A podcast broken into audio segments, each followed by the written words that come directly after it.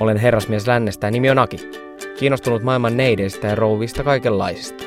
On siis aika tiedustella, sopiiko kysyä naisista.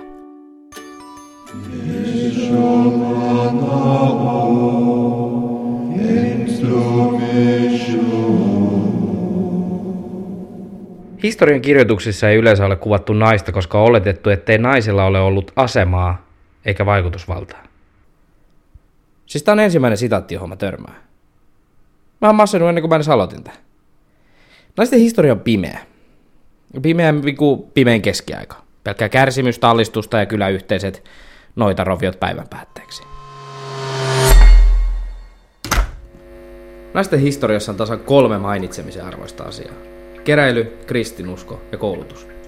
Kolme asiaa. Mä kuulen, miten se kukkahattu teti siellä kammarissa. Kyllä, kolme asiaa. Keräily, kristinusko ja koulutus.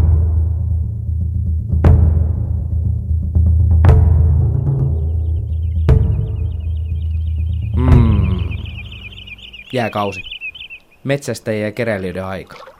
Naiset keräilivät ja miehet toivat lihan pöytään. Yksinkertaista aikaa ja mulle sellainen henkilökohtainen unelma. Suurimmaksi osaksi kyllä vaan se luolassa asuminen, pimeätä, kostea ja no, unohdetaan se. Tämä aikakausi edustaa sellaista yhdessä tekemistä. Että kaikki oli pakko hoitaa hommansa tai kuoltiin pois. Jokainen päivä oli kuin pihatalkoot. Kaikkia tarvittiin. Ilman tietysti sitä kiusallista naapureihin tutustumista.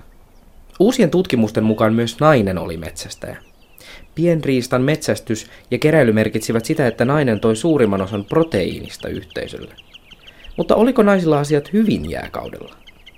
Pienet maa-emoa kuvaavat venuspatsaat ja uudet tutkimukset viittaavat hyvään asemaan yhteisössä. Mutta spekulaation puolelle se siltikin menee.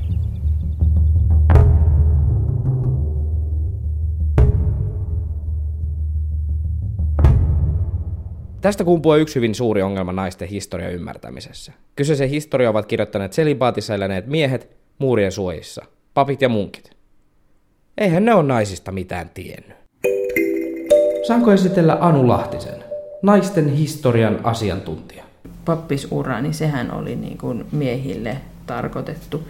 Niin se tarkoitti sit sitä, että, että nämä oli niin kuin kirkonmiehiä, jotka vielä eli aika erillään usein naisten maailmasta, jotka sitten paljon keskiajalla kirjoitti lähteitä. Ja myöhemminkin yliopisto-oppineet tai e, sotilaat, poliitikot, niin ne, ne, jotka tuotti tämmöisiä niin sanottuja virallisia asiakirjoja, niin ne oli yleensä e, miespuolisia viranhaltijoita ja he kirjoitti sitten tämmöisistä e, työtehtäviin liittyvistä asioista. Naisen asema yhteiskunnassa ei siis heijastu parhaiten virallisista asiakirjoista. Ihan ymmärrettävää. Voiko olla niin, että mun mielestä naisen historia on pelkkää pimeää synkkyyttä, koska tarjolla ollut tieto on vedetty asiakirjoista, joilla on ollut hyvin vähän tekemistä elävän elämän kanssa.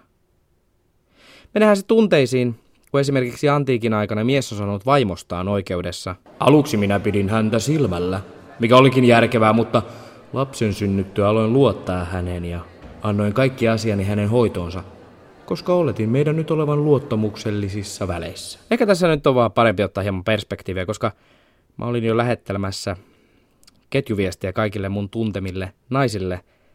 Arvon naiset, haluaisin pahoitella esiisini puolesta, että ehkä vaan on parempi, että mä deletoin sen ja avaran sitä näkökulmaa.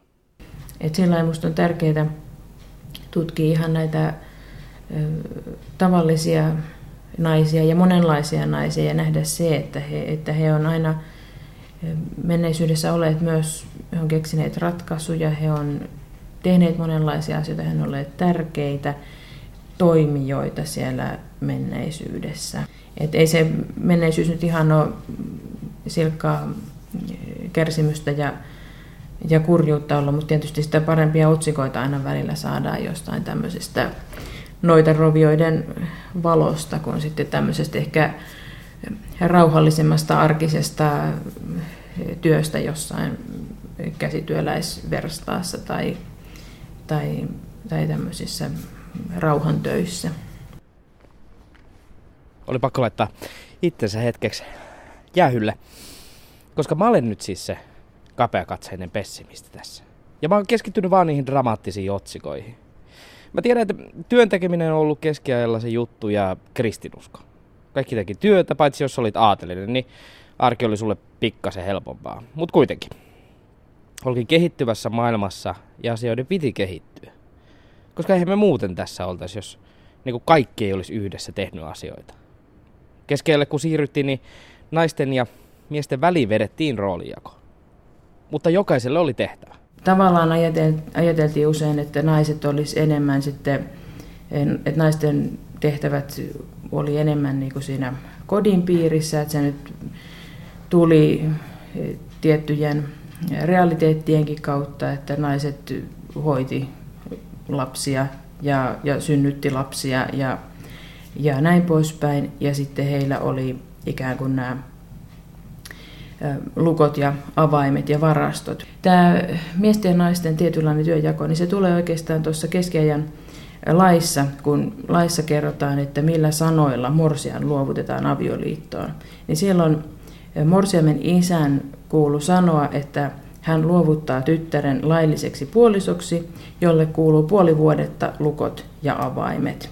Ja se tarkoitti ikään kuin sitä, että se että aviovuode on kahden, heng, kahden hengen, eli siihen ei sovi ottaa mitään ylimääräisiä rakastajia. Se on niin kuin puoli vuodetta vaimolle, puolet miehelle.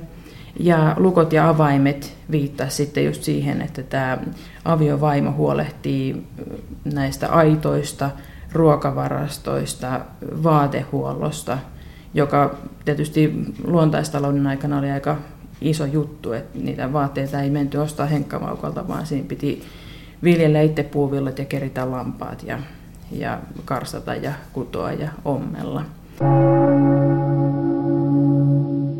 Kristinusko ei suoranaisesti nostanut naisen asemaa yhteiskunnassa, mutta se tarjosi naisille esikuvia ja nosti naiset hengelliselle tasoon samaan miesten kanssa. Tärkeää oli elää hyvää kristillistä elämää ja puskea töitä. Nämä kaksi kuoli hallussani, ei mennyt huonosti, mutta ei mennyt hyvinkään. Sitten vielä mun mielestä tärkein asia naisten historiasta on koulutus. Uskonpuhdistuksen jälkeiseltä ajalta uusi tämmöinen tärkeä vaihe tuli sitten 1860-luvulla, kun Suomessa hyväksyttiin ajatus kansakoulusta. Ja sitten tuli tämä ajatus, että sekä tyttöjen että poikien pitäisi saada tietty perusopetus. Et siitä, siitä lähtien hän sitten on ruvettu perustamaan näitä yhteisiä kouluja. Ja se on, sitä niin kuin ei ehkä nykyään ajattelekaan, että miten tärkeää se on, mutta se on, se on tietyllä tavalla tosi tärkeää, että on olemassa ikään kuin sama tietopohja, mitä tarjotaan sekä tytöille että, että pojille. Et, joissakin maissa, kun on, on ollut sitten tyypillistä, että, että tytöt opiskelee ikään kuin vähän eri aineita, ehkä vähemmän luonnontieteitä ja vastaavia, niin, niin sitten se on taas sitten rajoittanut naisten päätymistä esimerkiksi lääketieteellisille tai luonnontieteellisille aloille. Avoin koulutus kaikille on todellisesti tärkein tasa-arvoa yhteen parsiva tekijä. Kun kaikki tietää vähintään ne tärkeimmät jutut, niin voidaan taas tuoda takaisin sellaista jääkauden meininkiä. Tehdään tämä yhdessä, niin saadaan nopeammin tehtyä ja paremmin. Tässäkin nyt auttoi, kun otettiin perspektiiviä. Naisten historia ole yksi kurjuuden multihuipentuma ja tässäkään tapauksessa ei kannata lukea vaan pääpiirteittäin ne pahimmat otsikot siltä ajalta. Naista on pelätty, alistettu ja ristitty epäilyttäväksi. Siitä sellainen iso sori kaikille. Mutta nyt mä ymmärrän, miksi naisten historia on tuntunut niin synkältä. Mä katson vasta kokonaisuutta, enkä keskittynyt yksilöihin. Itselläkin tulee semmoinen olo, kun lukee jotain, jotain tota, oikeudenkäyntipöytäkirjaa, että ei kyllä tämä ihan hirveetä, tämä on niin ihan kauhean kamalaa ollut koko ajan ja tekisi mieli niin kuin jälkijättöisesti mennä, ja tota, niin, tai siis mennä niin kuin ajassa taaksepäin ja, ja mennä puimaan nyrkkiä jonnekin, jonnekin tota niin, käräjäsaliin jonkun tota, hylätyn aviottaman äidin puolesta. Ja sitten välillä taas, kun lukee vaikka jotain vanhoja kirjeitä, joissa on jotenkin tosi semmoista äm, helliä ja lämpimiä tunteita perheenjäsenten välillä ja, ja taika näkee, näkee jotenkin niin selvästi niistä aiheista ja kirjoitustavoista, että, että aviopari välittää toisistaan tai että tyttäristä on haluttu huolehtia parhaalla mahdollisella tavalla, niin sitten taas on sillä, että, että, no, että kyllä ne ihmiset on, on ne osanneet olla hyviä aikana ja, ja näin poispäin. Että paras tietysti olisi aina, jos, jos ihmiset voisivat mahdollisimman avoimesti kohdata toisiaan ja kuunnella toisiaan, ettei tarvitsisi sulkea, sulkea tuota, niin ketään ulos tai, tai niin kuin torjua nyt pelkän sukupuolen perusteella. Että, että, että ei voi tietää mitään, koska on nainen tai ei voi ymmärtää naista, koska on mies tai mitä näitä nyt on tämmöisiä. Ei mennyt huonosti, mutta ei mennyt hyvinkään. Siinä on oikeastaan se tärkein ajatus naisten historiasta. Mites tänäpä sitten naisilla menee?